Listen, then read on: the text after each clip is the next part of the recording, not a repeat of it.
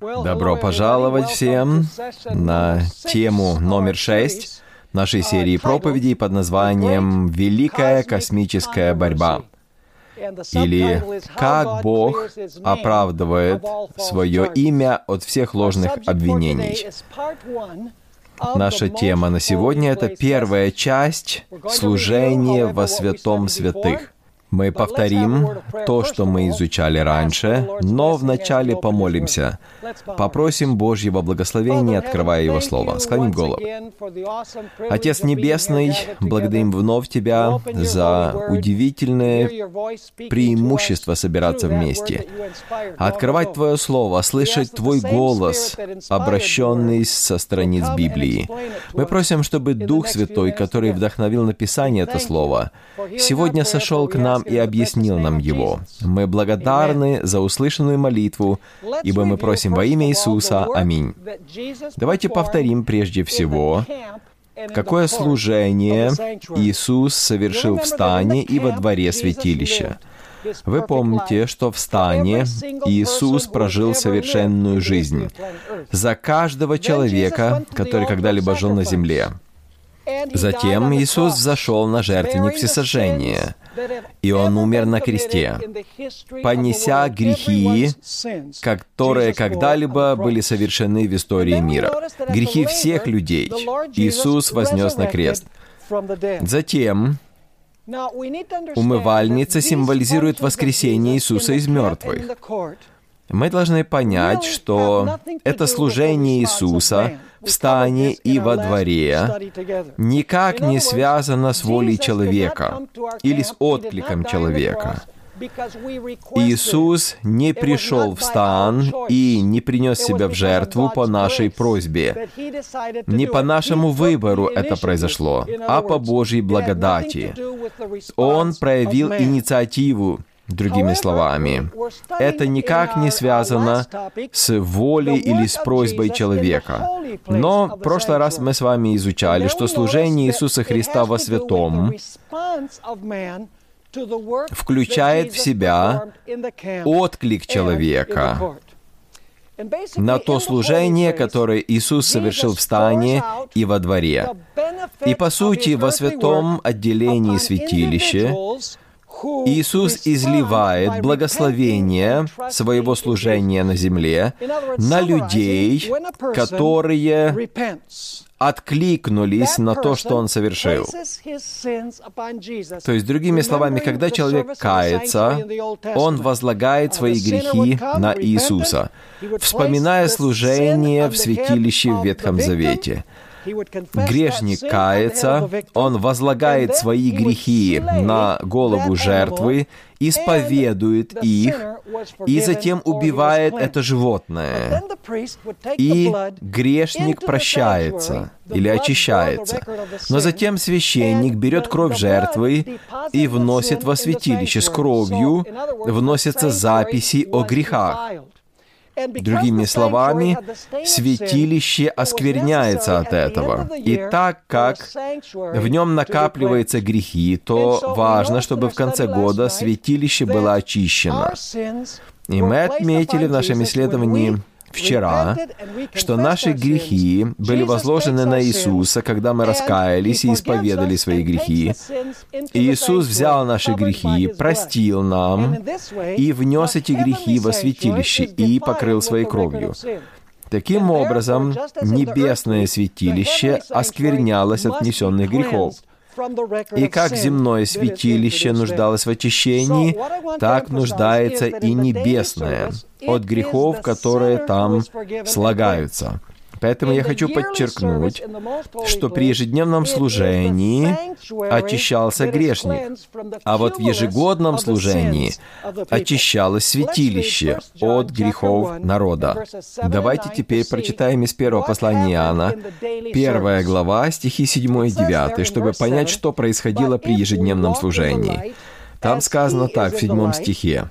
Если же ходим во свете, как Он во свете, то имеем общение друг с другом, и кровь Иисуса Христа, Сына Его, очищает нас от всякого греха.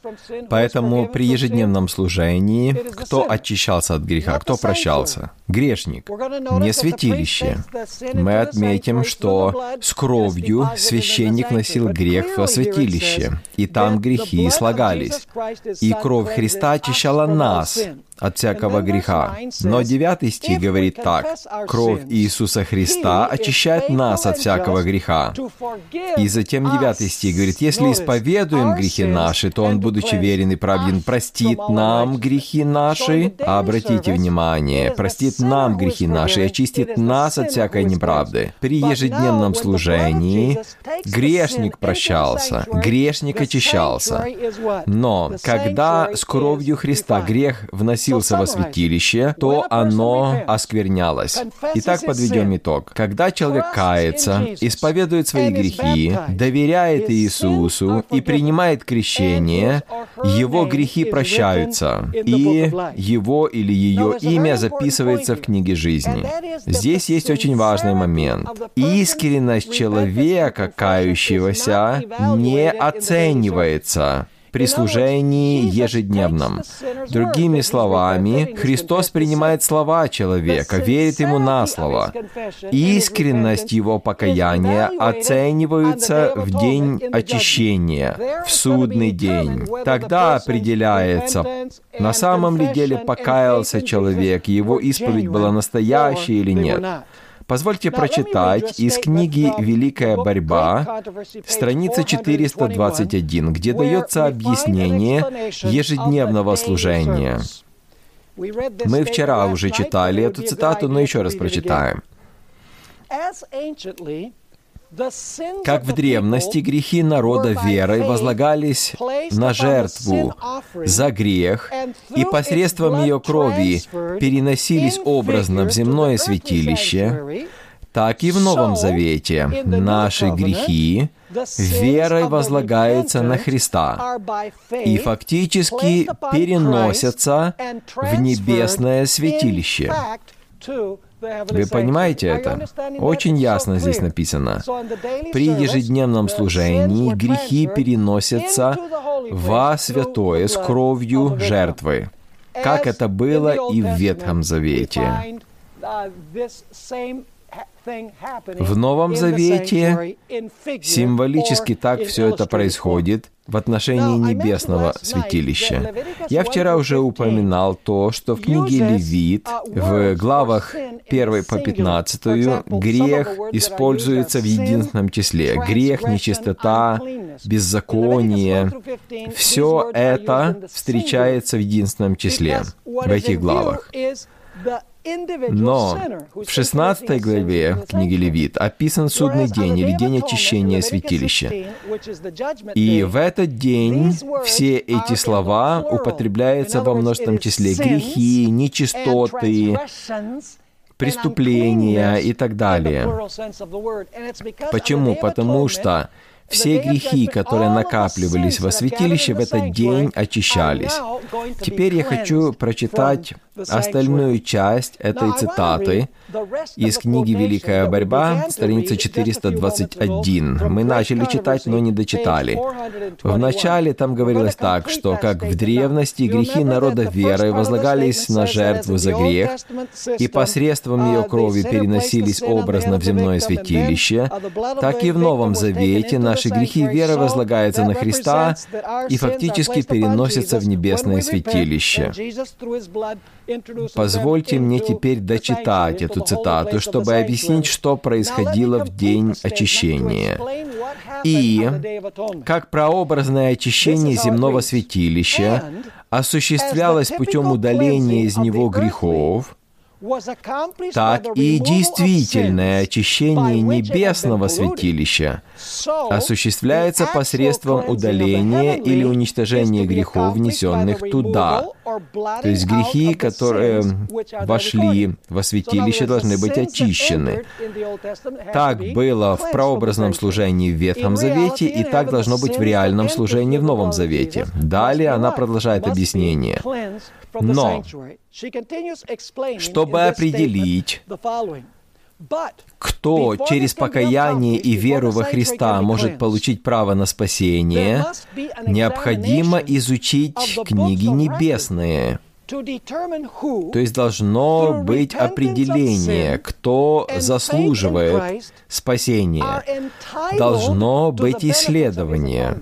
Действительно ли люди имеют право на спасение? Далее она говорит, поэтому очищение святилища включает исследование дел живых и мертвых, следственный суд. Он должен быть завершен до того времени, как явится Христос, чтобы искупить свой народ. Ибо когда Он придет, то воздаст каждому по делам его. Откровение 22.12. Вы понимаете, что говорит Эллен Уайт здесь? Она говорит, что при ежегодном служении, в день очищения, святилище очищалось, но перед этим нужно было расследовать или исследовать, чьи грехи можно очистить.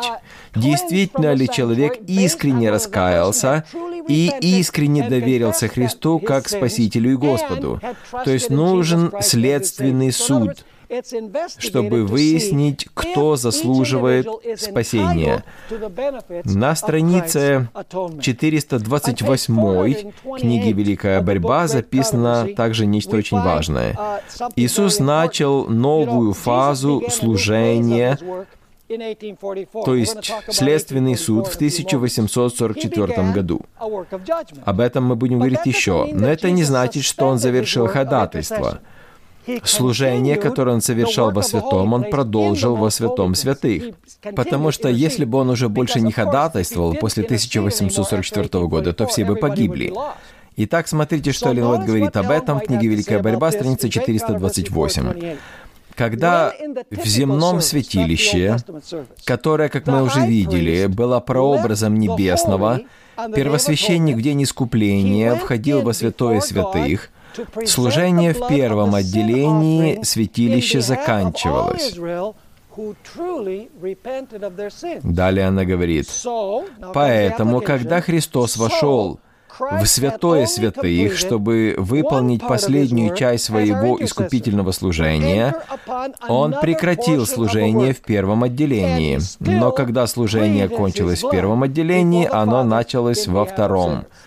То есть Иисус, перейдя во второе отделение, во святое святых, не перестал ходатайствовать, но начал новое служение, следственный суд его жизнь и смерть все еще имеют значение для нас. Его служение, которое он начал во святом, продолжается во святом святых. И когда служение во святом святых завершится, тогда все закончится, как мы с вами выясним. Но некоторые люди говорят, пастор Бор, как вы можете говорить, что на небесах накапливаются наши грехи, которые оскверняют святое святых? Как это во святом святых могут находиться грехи? Ответ мой очень простой. Грех, который вносится во святилище, вменяется святилищу, но не принадлежит святилищу. Позвольте привести вам пример, чтобы вы поняли, как это святое святых может содержать грехи, такое нечестие. Скажите, Иисус был абсолютно безгрешным и святым? Конечно же. Библия говорит во втором послании Коринфянам 5 глава о том, что он не знал греха. То есть он был абсолютно святым. Позвольте спросить вас, А грех был вменен абсолютно святому? Конечно же, потому что там дальше сказано, что не знавшего греха он сделал для нас жертву за грех. Или в английском переводе он сделал для нас грехом, потому что грехи были вменены ему. Точно так же грехи вносятся во святилище, как бы вменяются святилищу. Но они не являются частью святилища. Понимаете, о чем я говорю? Давайте теперь обратим внимание на еще одну интересную деталь. В Евангелии от Иоанна, 3 глава, Иисус вспоминает змея в пустыне. Змей что означает? Змей символизирует сатану. Скажите, а Иисус представлен в виде змея в Библии? Конечно же, он был тем змеем, которого подняли или вознесли на шесте в пустыне. Хорошо, а как это змей может быть символом Христа? Очень просто, потому что Иисус принял на себя грехи людей. Он был сделан грехом за нас. Хотя он был святым, грехи всего мира были вменены ему. Кто-то может сказать, Хорошо, пастор Бор. А где в Библии сказано, что святилище нужно очищать? Хочу прочитать два стиха. Один из Ветхого Завета, другой из Нового. Книга Даниила 8.14, это первый стих. Какой адвентист не знает этого стиха? Там сказано, и мы рассмотрим хронологию через мгновение здесь, когда это произошло. Но этот стих звучит так. «И сказал мне, на 2300 вечеров и утро тогда святилище очистится». Какое святилище? Через 2300 лет уже не будет никакого святилища на земле. К тому времени иудейского храма уже не будет. Он был разрушен в 70 году по Рождеству Христову. Поэтому какое святилище очистится через 2300 вечеров и утр? Очевидно, что небесное святилище. Поэтому очевидно, что небесное святилище нуждается в очищении. Теперь послание к евреям 9.23. Евреям 9.23. Прежде всего, говорится здесь о земном святилище. Оно названо образом небесного, или в английском копией небесного. Итак, образы небесного должны были очищаться сими. То есть земное святилище должно было очищаться земными жертвами, кровью животных. Итак, образы нужно очищать было. Но смотрите, что дальше написано в этом стихе. «Самое же небесное лучшими сих жертвами». Какие это лучшие жертвы? Это кровь кого? Иисуса Христа. Видите параллель здесь? Поэтому говорит ли Библия о том, что святилище оскверняется и нуждается в очищении? Конечно же. Грехи вносятся туда, когда грешник кается, исповедует свои грехи, доверяет Иисусу и принимает крещение. И если человек согрешает после крещения, он все равно может каяться и через Христа получать прощение. Человек может спокойно спать, потому что его грехи прощены. Но проблема переносится во святилище, и Богу необходимо очистить святилище в определенный момент. Но кто-то может сказать, пастор Бор, почему Богу вообще нужно изучать те грехи, которые исповеданы и внесены во святилище? Зачем жизнь человека, который доверился Иисусу, исповедовал грехи и отправил эти грехи во святилище? Зачем их нужно перечитывать, пересматривать, судить, чтобы выяснять, какие грехи можно очистить из святилища?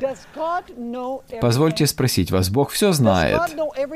Бог знает каждый грех, который совершил каждый человек на земле. Конечно же, Библия говорит, что Бог вездесущий и всезнающий. Поэтому остается вопрос, зачем Богу нужно исследовать, чтобы выяснить, кто по-настоящему покаялся, исповедовал грехи, доверился Иисусу, если Бог и так все знает. Дело в том, что суд нужен не для Бога. Суд перед вторым пришествием Христа, о нем мы говорим как раз сейчас, и день очищения перед вторым пришествием Христа происходит. У этого суда есть цель — убедить небесную Вселенную в том, что Бог справедливо решил судьбу каждого человека на суде. Иисус покажет, что те люди, которых Он возьмет на небо, когда придет во второй раз, имеют право попасть туда. Когда суд завершится, все небесные жители скажут, «Ты справедливо решил, Господи, и Ты имеешь право привести этих людей домой». Поэтому цель суда, друзья, до второго пришествия не сообщить что-то новое Богу, а сообщить небесной Вселенной. Небожители не могут читать мысли, поэтому им нужно объяснить, почему в случае каждого человека Бог вынес определенный приговор. Видите, сатана говорит следующее. Если все согрешили, то почему Бог одних спасает, а других осуждает? На каком основании Бог спасает Давида, прелюбодея и убийцу? На каком основании Бог спасает Савла Тарсянина, который убил так много членов церкви? А другие люди, которые таких грехов сильных и не совершали, они не спасены. Почему? И Бог покажет небесные записи и объяснит дело каждого человека, чтобы когда суд завершится, вся Вселенная согласилась, ты прав, Господи, что спас этих, а этих не спас. Поэтому цель суда до второго пришествия — убедить небесных существ в том, что Бог поступил справедливо в каждом случае. Видите, бывает истинно верующие и не истинно верующие в церкви. Это ведь верно. Есть те, кто по-настоящему раскаялся во грехе, а есть те, которые проливают только крокодильи слезы. Позвольте привести вам примеры из Библии того, что в церкви есть много людей, которые исповедуют имя Христа, но не являются истинными Его детьми. Они говорят, что они покаялись, что они исповедовали грехи. Они говорят, что они доверяют Ему и даже принимают крещение. Но очевидно, что они не истинно верующие люди. И это будет доказано на суде. Давайте мы прочитаем Евангелие от Матфея, шестую главу. Прочитаем 2, 5 и 16 стихи. Скажите, в иудейской церкви в одни Христа были истинные и неистинные верующие? Конечно же. Матфея 6.2. «Итак, когда творишь милостыню, не труби пред собою, как делают лицемеры, Лицемеры — это кто? Это люди, у которых два лица. С одной стороны, они кажутся одними, но с другой стороны, они другие. А на поверхности видно настоящую сущность этих людей? Конечно же, нет. Итак, когда творишь милостыню, не труби пред собой, как делают лицемеры в синагогах и на улицах, чтобы прославляли их люди. истинно говорю вам, они уже получают награду свою. Видите, не сказано, что они получат награду, они уже получают. Это человеческая похвала, вот это вся награда, которую они получают. Пятый стих. «И когда молишься, не будь как лицемеры». Видите, опять лицемеры. Двуличные люди, которые любят в синагогах и на углах улиц, останавливаясь молиться, чтобы показаться перед людьми. Это религиозные люди? Конечно же. Они заявляют, что служат Богу. Да. Смотрите, что Иисус говорит. «Истинно говорю вам, они уже получают награду свою». Какую награду? Человеческая похвала. 16 стих. «Также, когда поститесь, не будьте унылы, как лицемеры, ибо они принимают на себя мрачные лица, чтобы показаться людям постящимися. И истинно говорю вам, они уже получают награду свою». Итак, есть ли люди, которые являются истинно верующими и не истинно верующими в служении Богу? Конечно же. В церкви есть ли пшеница, но и плевелы также? Да. Скажите, евангельская сеть вытаскивает хороших и худых рыб? Да. А в церкви есть мудрые и неразумные девы также? Да. А на брачный пир люди приходят в брачной одежде и не в брачной одежде? Конечно же.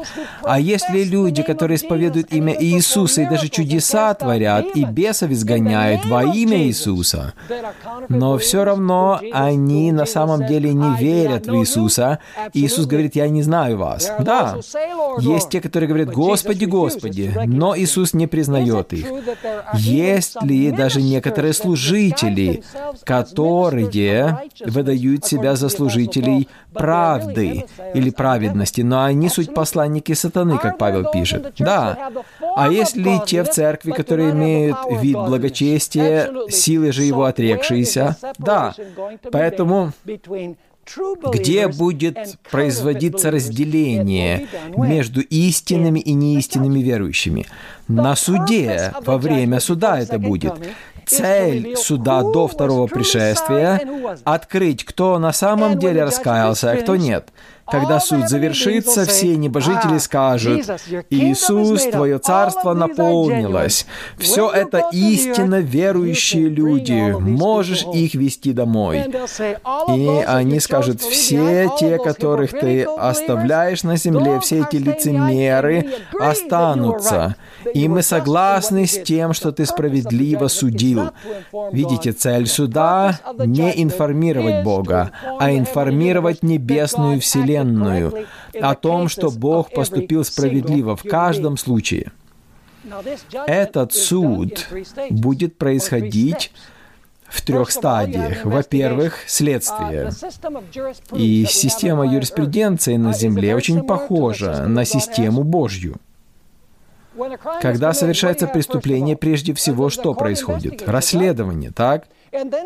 И затем на основании расследования, доказательств в суде, что выносится? Выносится приговор, так? И затем приходит время, когда приговор приводится в исполнение. Поэтому суд, который происходит до второго пришествия Иисуса Христа, рассматривает дело каждого человека, верующего. На основании доказательств проводится оценка всех доказательств и выносится приговор. А когда Иисус придет во второй раз, что Он сделает? Он каждому воздаст по делам Его. Поэтому Божья система правосудия похожа на земную. Да, ну, может быть, вернее сказать, наша земная система правосудия похожа на Божью. Да, в принципе. Бог никого не осудит без следствия, чтобы доказать, что он был прав, а сатана не прав. Понимаете цель этой стадии суда? Хорошо, дадим ответ на несколько вопросов о суде кто будет судим на этом суде до второго пришествия Христа. Давайте прочитаем несколько стихов. 2 Коринфянам 5.10. Помните, что Павел здесь пишет членам церкви. Он не пишет людям в мире, он пишет Коринфянам. И смотрите, что он говорит. Второе послание Коринфянам 5.10. «Ибо всем нам, всем членам церкви имеется в виду. Ибо всем нам должно явиться предсудилище Христова, чтобы каждому получить соответственно тому, что он делал, живя в теле, доброе или худое. Итак, кто будет судим? Судимы будут те, кто принадлежат церкви, члены церкви, здесь написано. 2 Петра 4,17. Этот стих очень неверно толкуют некоторые люди. Некоторые говорят, что суд начнется с адвентистов седьмого дня. Нет, не с адвентистов седьмого дня, а со всех, кто называет себя Божьим народом. 1 Петра 4,17. «Ибо время начаться суду с Дома Божьего. Дом Божий — это церковь». 1 Тимофею 3 глава. «Итак, ибо время начаться суду с Дома Божия. Если же прежде с нас начнется...» Понимаете? Он говорит, с нас. Это с кого? Ну, с Дома Божья, с церкви, то есть то какой конец непокоряющимся Евангелию Божию? Замечаете, что суд идет над Домом Божьим, а также будет суд над непокоряющимся Евангелию Божью. Дела верующих в Иисуса будут изучаться до второго пришествия Христа. Почему? Только верующих.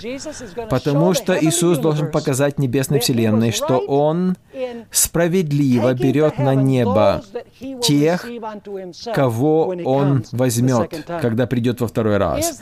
А будет ли еще один суд, который позже будет совершен над теми, кто не покоряется Евангелию? Да, а это когда будет? Во время миллениума и после миллениума. Мы тоже будем изучать эти две стадии позже в серии наших проповедей. Грехи, которые очищаются в святилище, это грехи, которые туда были внесены с кровью Христа. И это грехи людей, которые искренне раскаялись, которые исповедовали их и доверились Христу. В книге «Великая борьба», страница 480, Эллен Уайт объясняет это. В прообразном служении, это в Ветхом Завете, только те, кто ранее пришел к Богу с исповедью и раскаянием, и чьи грехи через кровь жертвы за грех были образно перенесены во святилище, принимали участие в великом дне очищения. Итак, кто участвовал в этом суде? Те, которые с исповедью и раскаянием перенесли свои грехи во святилище. Далее она пишет, так, это исполнение дальше, так и в великий день окончательного искупления и следственного суда будут рассмотрены только дела тех, кто принадлежал к народу Божьему. Суд над нечестивыми — это отдельное событие, которое совершится позднее. И далее она цитирует 1 Петра 4,17. «Ибо время начаться суду с Дома Божия. Если же прежде с нас начнется, то какой конец непокоряющимся Евангелию Божию?» Понимаете? Итак, какие дела рассматриваются на суде до второго пришествия Христа? Она говорит, только тех, кто с исповедью и раскаянием через кровь жертвы, а кто такая жертва? Иисус Христос, то есть Его кровью перенесли свои грехи в святилище. Они будут судимы. Еще один вопрос задают. И нам нужно дать на него ответ. Когда начинается этот суд? Я уверен, что не в дни апостола Павла. Давайте прочитаем книгу Деяния, 17 глава, стихи 30 и 31. Здесь апостол Павел объясняет, «Итак, оставляя времена неведения, Бог ныне повелевает людям всем повсюду покаяться». Смотрите, что он говорит. Что ныне Бог повелевает людям сделать? Людям всем повсюду покаяться. Почему люди ныне должны покаяться, когда совершается ежедневное служение? Ибо Он назначил день. Что это за день? Это день очищения. Ибо Он назначил день, в который будет праведно судить Вселенную. Будет праведно судить. То есть Бог повелевает ныне покаяться, потому что грядет день, когда Он будет судить Вселенную посредством предопределенного им мужа. Это кто такой? Иисус подав удостоверение всем, воскресив его из мертвых. Скажите, суд во дни апостола Павла был еще событием будущего? В то время люди каялись и переносили свои грехи во святилище, да, но суд уже происходил. Нет, Бог назначил день, сказано, в который будет судить. Есть и другие стихи, которые указывают на начало суда. Книга Даниила, 7 глава. Я быстро это пройду, потому что время очень быстро уходит у нас. В 7 главе Даниила представлена очередность зверей. Лев, который символизирует Вавилон, затем медведь, это медиане и персы, затем барс, это царство греческое, затем дракон, зверь страшный и ужасный, это римская империя, Затем 10 рогов вырастает у него на голове. Римская империя, то есть была разделена на 10 частей в 476 году по Рождеству Христову. И затем небольшой рог появляется, и он действует 1260 лет. И эти 1260 лет заканчиваются в 1798 году. То есть нечто должно произойти в 1798 году. Смотрите, книга Даниила, 7 глава, и стихи 9 и 10. Э, то, что здесь описано, должно произойти после 1798 года, не в этот год. Смотрите, что здесь сказано. «Видел я, наконец, что поставлены были престолы, и воссел ветхий днями». Ветхий днями где живет? на небе. Отче наш, сущий где? На небесах. И так это происходит на небесах. Одеяние на нем было бело, как снег, и волосы главы его, как чистая волна. Престол его, как пламя огня, колеса его, пылающий огонь.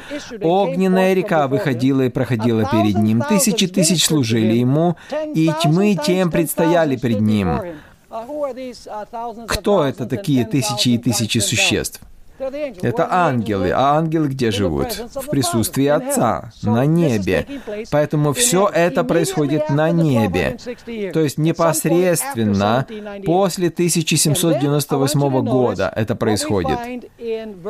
И затем стих 13. «Видел я в ночных видениях, вот с облаками небесными, шел как бы Сын Человеческий». Куда он шел?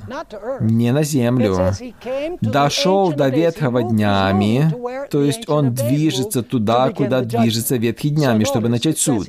Итак, смотрите, дошел до ветхого днями и подведен был к нему.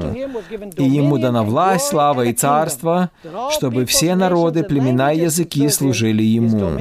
Владычество его владычество вечное, которое не придет, и царство его не разрушится.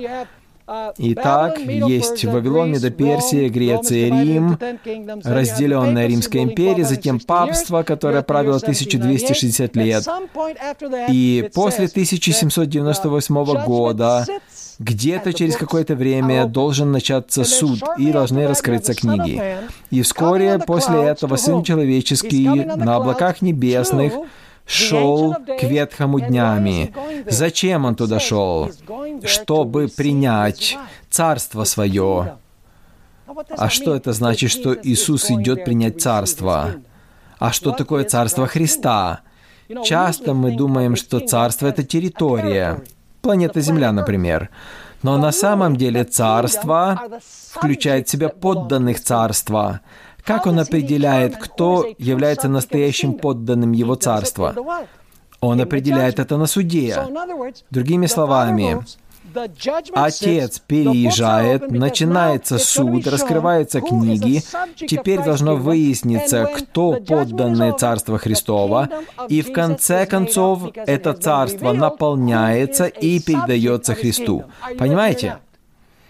Книга Откровения, 13 глава, также добавляет несколько деталей.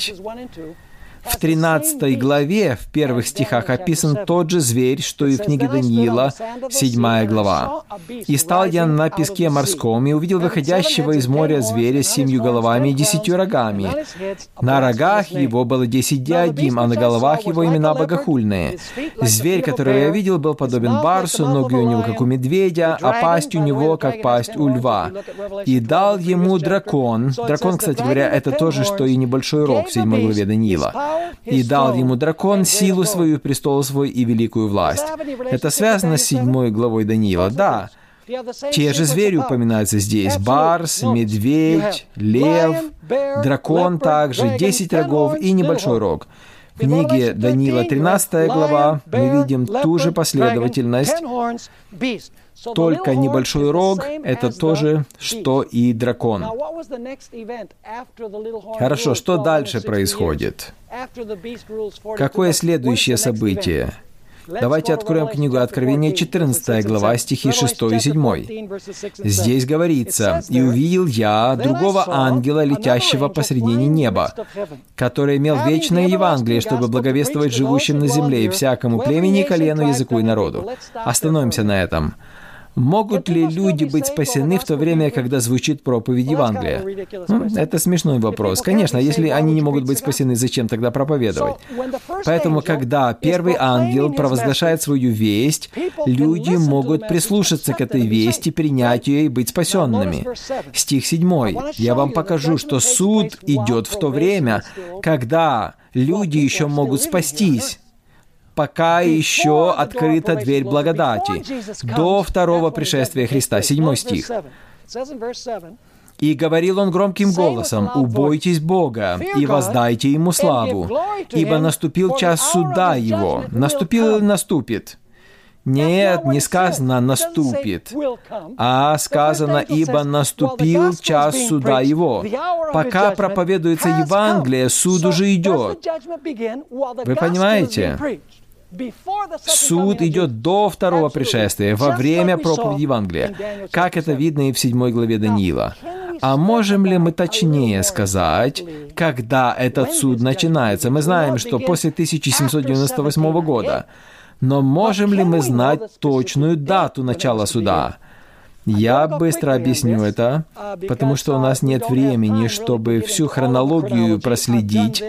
Я делал это в других проповедях, и вы можете найти их в нашем служении Secrets and Sealed. Книга Левит, 23 глава, стих 27, дает нам месяц и дату Дня очищения в Ветхом Завете.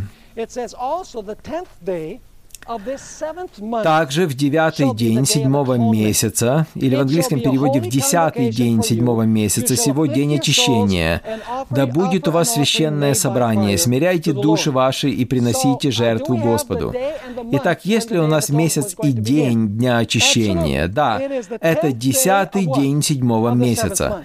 Но есть вопрос, а знаем ли мы, в каком году начнется суд? Конечно же, книга Даниила 8.14 говорит нам, «И сказал мне, на 2300 вечеров и утр, и тогда святилище очистится». У нас нет времени разбирать всю хронологию, но позвольте объяснить, что 2300 вечеров и утр или дней начались в 457 году до Рождества Христова. Первая часть этого времени — это 70 недель. Все богословы практически согласны, что 70 недель — это 490 лет. Эти недели состоят из дней лет. Итак, сначала идет 490 лет, затем оставшееся время из 2300 лет, и это приводит к 1844 году. То есть с 457 года до Рождества Христова до 1844 года по Рождеству Христову. Вот это период времени на 2300 вечеров и утро. Итак, мы знаем, что суд начался когда? В каком году? В 1844 1844 году. Поэтому нам необходимо определить, какой же это месяц и какой же это день был в этом году. И Десятый день седьмого месяца иудейского календаря выпал на 22 октября 1844 года. В этом году начался суд на небе. Это после 1798 года. Конечно же, хронология здесь совпадает. Есть еще один метод, как можно выяснить время начала суда. Вы помните семь церквей из книги Откровения, так? Большинство богословов, консервативных, согласны с тем, что семь церквей символизируют семь периодов в истории христианской церкви.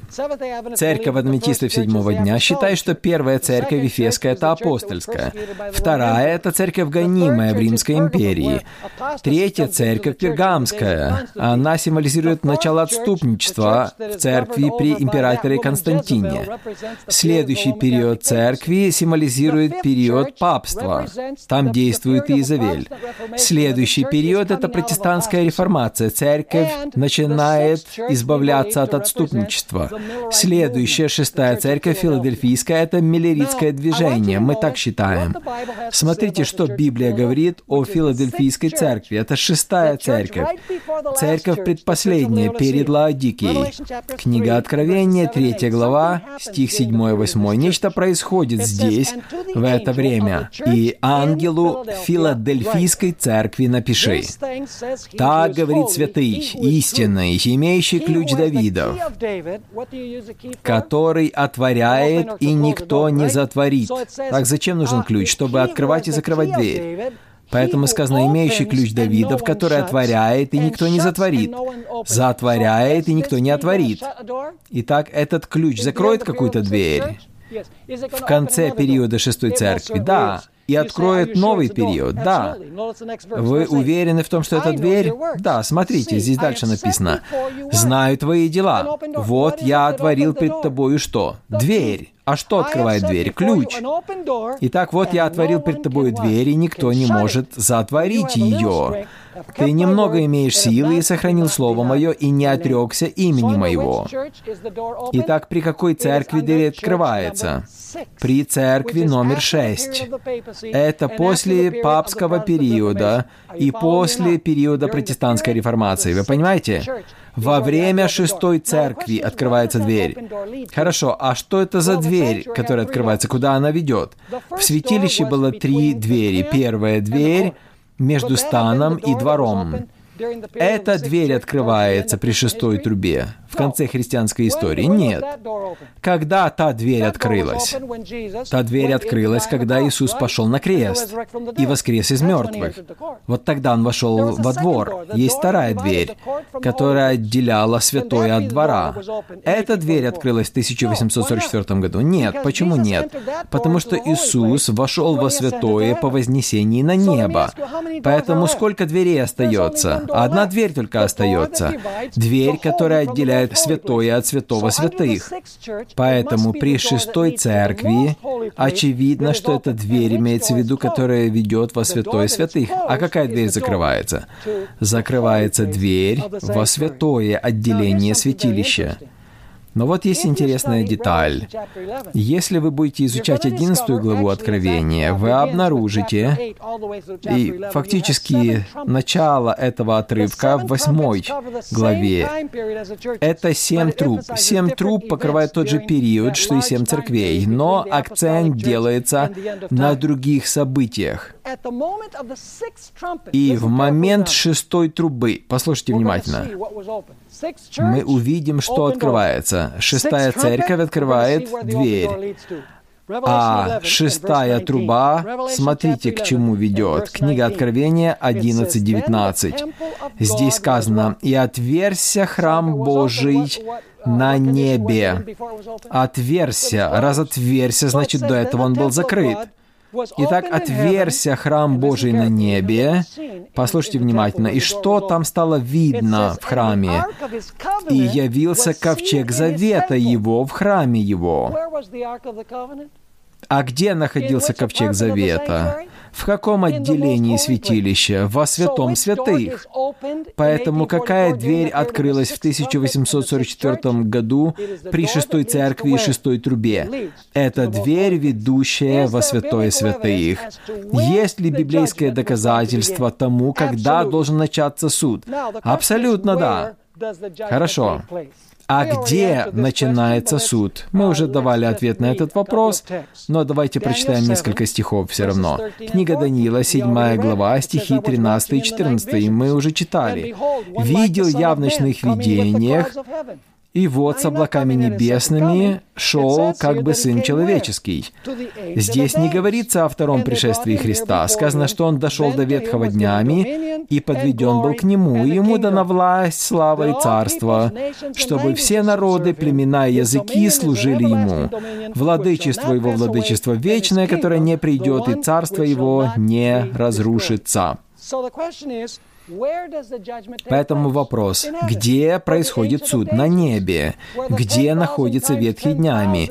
Где тьмы тем и тысячи тысяч находится? Там суд сел и открылись книги. Суд не на земле происходит. Суд происходит где? На небе. Вы помните притчу из Евангелия от Матфея, 22 глава, где сказано, что один человек без брачной одежды проник на брак. Скажите, это символизирует второе пришествие Христа и события после Него, что Иисус возьмет людей на небо, а потом будет проверять, кто в какой одежде, и без одежды отправит назад? Нет. Здесь описано исследование духовных одежд людей перед вторым пришествием Христа. Именно тогда он должен определить, покрылись ли вы одеждами праведности Христовой, изучив каждое дело каждого человека до второго пришествия Христа. Поэтому суд происходит не на земле, суд происходит на небе. Вот еще один вопрос. Какие доказательства исследуются на суде? Не вера человека исследуется на суде, а дела человека исследуются на суде. Видите, мы спасаемся благодатью через веру, но Библия говорит, что судимы будем по делам своим. Это что, противоречие, пастор Бор, спросите вы? Нет. Видите, вера невидима. Это невидимая часть дел, а дела — это видимая часть веры. Некоторые адвентистские богословы дуалисты. Что касается состояния умерших, они говорят, не бывает духа без тела. Но что касается праведности по вере, они говорят, нет, только вера, дела никак не связаны с верой. Я вам скажу так, что Иаков не соглашается с такими антропологическими дуалистами в вопросе праведности по вере. Смотрите, послание Иакова, вторая глава. Библия очень ясно говорит об этом. И Иаков, и апостол Павел нам нужны, потому что и тот, и другой вдохновлены Духом. Итак, смотрите, что Иаков пишет, 14 стих.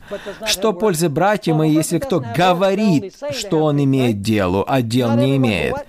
Такой человек только говорит, что имеет веру. Может ли эта вера спасти его? Может ли такая вера без дел спасти его? Теперь он говорит о делах. Если брат или сестра сестра Наги и не имеют дневного пропитания, кто-нибудь из вас скажет им, идите с миром, грейтесь и питайтесь, но не даст им потребного для тела, что пользы? Так и вера, если не имеет дел, мертва. Мертва сама по себе. Не делами ли оправдался Авраам Отец наш, возложив на жертвенник Исаака, сына своего? Ой, Мартин Лютер не любил этих слов. Он хотел избавиться от послания Якова. Он говорил о том, что Авраам оправдался делами, Яков говорит. Но может ли вера быть без дел и дела без веры? Не бывает. Итак, 22 стих. «Видишь ли, что вера содействовала делам его, и делами вера достигла совершенства или полноты. И исполнилось слово Писания, веровал Авраам Богу, и это вменилось ему в праведность, и он наречен другом Божьим. Видите ли, что человек оправдывается делами, а не верою только. Видите, опять же, какой контекст здесь? Он оправдывается верой, которая действует. Если вера не действует, то это не вера, понимаете? Теперь смотрите, 25 стих. «Подобно и Раав блудница, не делами ли оправдалась, приняв соглядатаев и отпустив их другим путем?»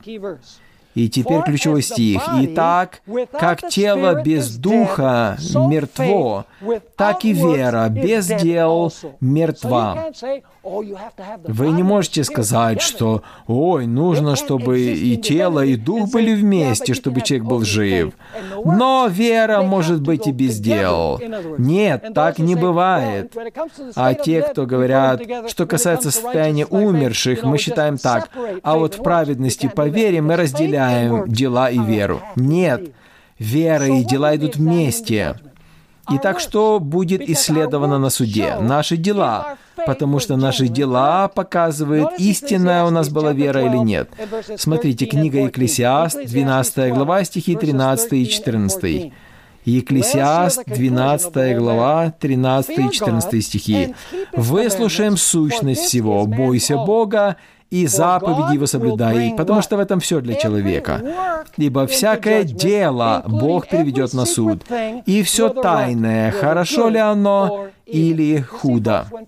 Видите, друзья, когда люди каются, исповедуют свои грехи, доверяют Иисусу, искренность их опыта не исследуется, когда их имена записываются в книгах. Иисус верит им на слово, Он прощает их. Но позвольте сказать, прощение можно отнять. Может ли Бог простить кого-то при ежедневном служении, а затем отнять прощение позже? Да, вы спросите, а где Библия говорит об этом? В двух стихах. Я не думаю, что мы сможем прочитать их, я просто сошлюсь на них. Книга Иезекииля, 13 глава, стихи 13 по 16. Иезекииля 13 глава, стих 13 по 16. Но я хочу прочитать притчу о двух должниках. Вы слышали ее, так? Евангелие от Матфея, 18 глава, стих 23 и ниже. Посему Царство Небесное подобно царю. Царь — это Бог, который захотел сосчитаться с рабами своими. Сосчитаться — это суд. Рабы — это те, которые заявляют, что служат Богу. Когда начал он считаться, приведен был к нему некто, который должен был ему 10 тысяч талантов. Этот долг невозможно было вернуть.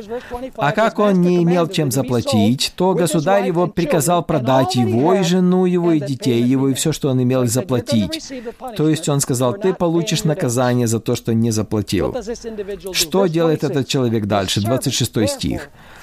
Тогда раб тот пал, и, кланяясь ему, говорил, «Государь, потерпи на мне, и все тебе заплачу».